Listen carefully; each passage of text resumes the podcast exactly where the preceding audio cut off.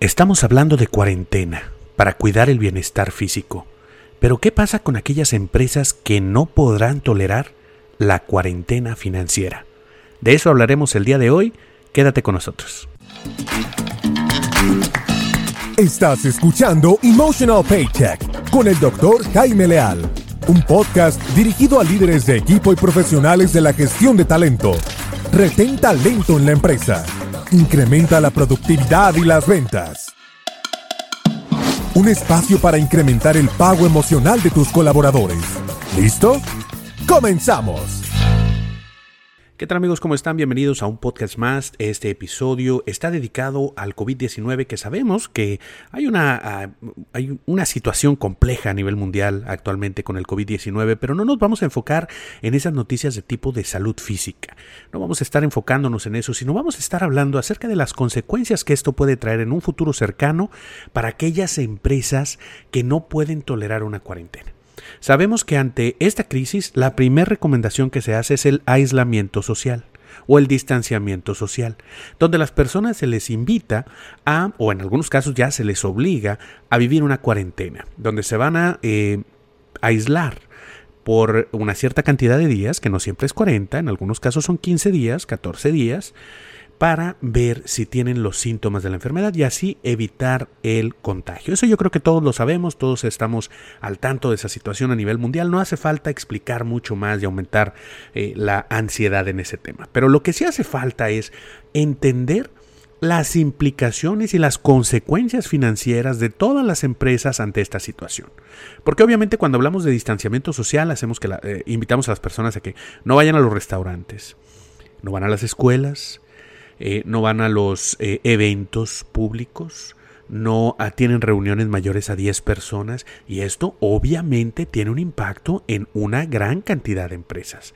Ya vemos cómo restaurantes comienzan a recortar personal, a despedirlos, porque no pueden soportar lo que ellos saben que vienen dos meses, tres meses, en algunos casos hasta cuatro meses, donde no van a tener actividad cuatro meses con los mismos gastos, con la misma carga de nómina, pues obviamente no es tolerable y esto les lleva a recortar de manera eh, secuencial como un virus, de la misma forma en que el virus se va esparciendo y que hemos visto que comenzando en China, eh, llegó a Italia, se fue a España, llegó a América, llegó a México, llegó a Sudamérica, prácticamente está alrededor del mundo y pues bueno, este virus que, está llegando a todos es porque nos habla de una conectividad, una hiperconectividad a nivel mundial que tenemos actualmente, donde todos estamos conectados unos con otros.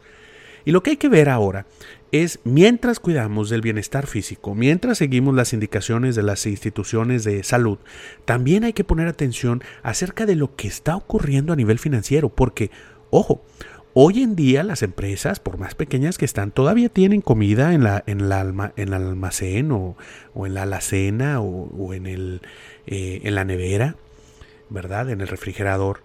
Todavía tienen comida, todavía tienen algo guardado. Así como nosotros en la cuarentena salimos corriendo desesperados eh, a comprar papel sanitario, que yo no sé para qué lo compraron, ¿verdad? Pero ese es tema de, otro estudio completo. Pero eh, a comprar víveres, a, a, buscar hacer largas filas por consumir gasolina.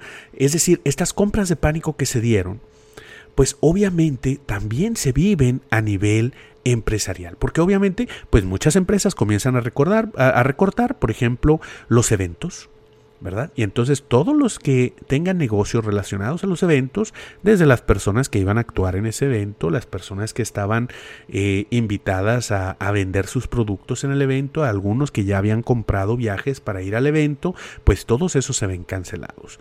Toda la industria del viaje y el turismo se ve ah, afectado.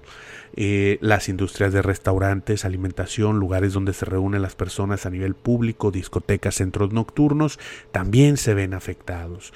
Las eh, empresas que le dan servicio a ellos, como fábricas de comidas, alimentos, diferentes utensilios que se necesitan, agua, comida, refrescos, también se ven afectados. Es decir, hay una cadena donde pequeñas empresas y grandes empresas y empresas transnacionales están reduciendo increíblemente su, eh, su gasto, su gasto.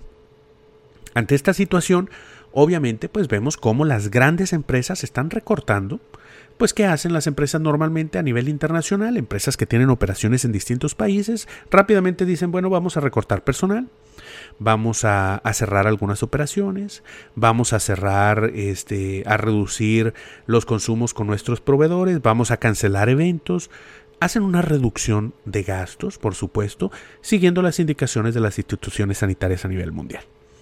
Sin embargo, sabemos que estas empresas pueden, en su gran mayoría, las empresas transnacionales pueden tolerar un impacto de esta naturaleza. Para ellos decir, vamos a cerrar tres meses, obviamente que es una medida sumamente fuerte, pero la pueden tolerar.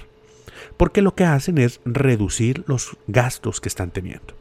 Sin embargo, cuando nosotros traducimos o trasladamos esto, esta misma situación que vive la empresa transnacional, a una empresa local, una empresa que le daba servicio a un pequeño restaurante, una empresa que le daba servicio de limpieza ah, después de un evento masivo, una, persona que trabajaba con dos o tres personas más dando un servicio específico a, una industria que hoy en día se ve colapsada por el tema del COVID-19.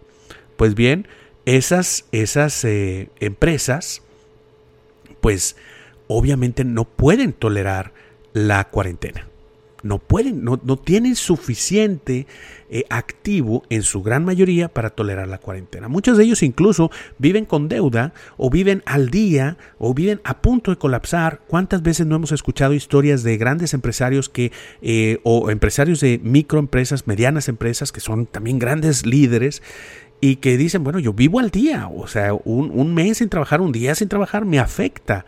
Y imagínate ahora que los meten en cuarentena.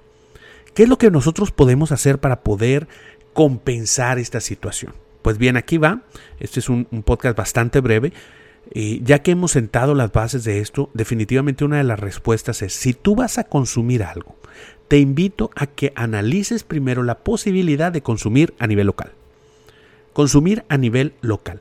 Compra de la persona que está en la tienda de la esquina, compra de la persona que ofrece un producto, un servicio cerca de ti, compra de la persona que está revendiendo un producto, un servicio que ya no necesita. Es decir, intercambiemos, compremos de aquellas personas que están cerca de nosotros porque son de alguna manera también, en su gran mayoría, las más vulnerables.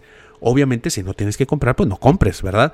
Pero si estás en la necesidad de adquirir un producto, un servicio, revisa primero con aquellas empresas pequeñas que funcionan a nivel local.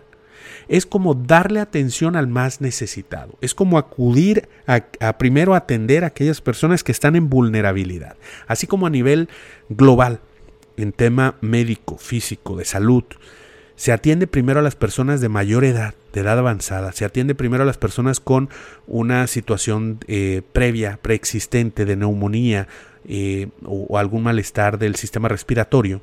De la misma forma que se atiende, se le da prioridad a esas personas, es importante que nosotros también demos prioridad a aquellos que ya están así financieramente.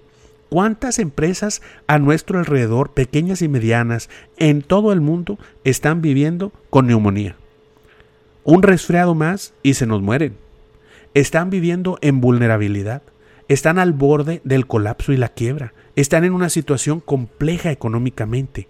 Ya de por sí, antes de esta crisis, ya estaban atravesando situaciones complejas donde van viviendo al día o incluso están viviendo con deuda. Y hoy en día, esta cuarentena sabemos que va a impactar fuertemente a este tipo de organizaciones. La invitación es a que busquemos en la medida de lo posible acudir a la ayuda indirecta, porque es una ayuda indirecta, ¿verdad? Tú vas a adquirir un producto, un servicio como cualquier otro, vas a comprar algo y vas a recibirlo y vas a exigir que sea de buena calidad como cualquier otro. Pero sugiero que acudas a aquellas empresas pequeñas, medianas, que son aquellos que están en vulnerabilidad. Sabemos que las grandes empresas pues son como jóvenes de 20 años, de 30 años, fuertes, ¿verdad? Llenos de energía, con mucho sistema inmune.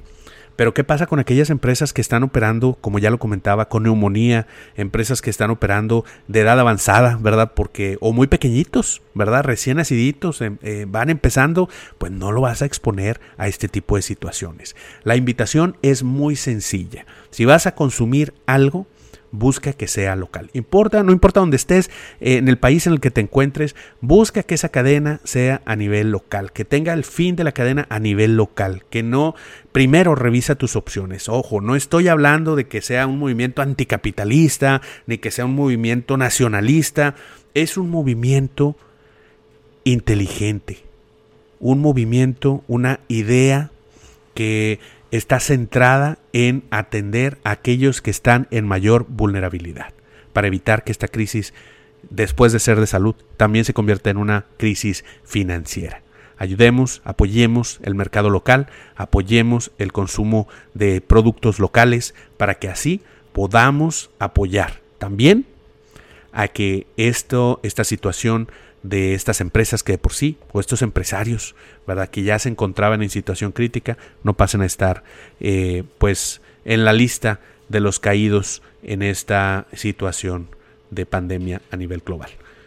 Hasta ahí mi comentario. Es importante que cuidemos los cinco aspectos de la, eh, del bienestar eh, hablamos del bienestar físico, yo creo que estamos hablando frecuentemente del bienestar físico, de este tipo de cosas que, que pues ya todos estamos enterados y que no, no hace necesario ahondar, cuidarnos, quedarnos en casa, eh, del bienestar social, mantener en contacto, recuerda que el aislamiento social no quiere decir que le dejes de hablar a todo mundo, ¿verdad? Es pues les puedes hablar, pero en diferentes medios. Manda un mensaje, haz una llamada a esa persona que sabes que puede estar aislada, puede estar sola y haz una llamada, hazle saber que estás ahí, que estás al pendiente de esa persona. Establece mayor contacto con tus seres queridos, con familiares, con vecinos que sabes que están solos. Eh, y bueno, pues en la parte de carrera, este es un buen momento para reinventarse, un buen momento para eh, reagruparse, pensar nuevamente, ver qué es lo que quieres hacer con tu vida, hacia dónde quieres dirigir tus esfuerzos, qué es lo que quieres hacer con tu carrera profesional. tal vez este es el momento de planear tu próximo negocio, este es el momento de escribir ese artículo, ese libro, entrar a esa carrera, es decir, buscar cuál es el cambio. Esta es la pausa tal vez que estabas esperando para tomar esa decisión de carrera que te pueda ayudar a seguir adelante. Y pues a, nivel... Eh, ya mencionamos a nivel físico, ya, eh, ya mencionamos a nivel social, a nivel del amor, a nivel de comunidad, la conexión que tenemos unos con otros, que sabemos que hoy en día se ha visto trastocada. Eh, pero que bueno, puedes seguir por medios electrónicos, puedes seguir por medio de llamadas, hazte presente con las personas que importan en tu vida. Y además, pues tenemos la parte eh, financiera que ya hemos comentado. Es importante que cuidemos todos y cada uno de los aspectos que hemos mencionado aquí. Comienza por consumir local. Cuida tus finanzas. asegúrate de que después de que esta eh, crisis de salud pase, no quedes con una crisis financiera que también eh, pues te traiga otro tipo de dolores y padecimientos. Muy bien, y por último, recuerda que esta es la primera vez en la historia de la humanidad en la que puedes salvar el mundo quedándote en casa. Nos vemos pronto, cuídate mucho, que estés muy bien y siempre puedes dar un aumento sin afectar el presupuesto. Un aumento en el salario, el salario emocional. Nos vemos en el próximo podcast.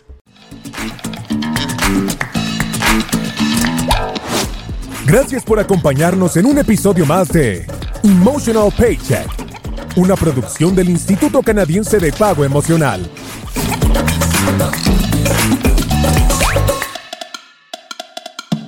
Suscríbete, da clic en me gusta y compártelo en tus redes sociales. Emotional Paycheck Institute of Canada.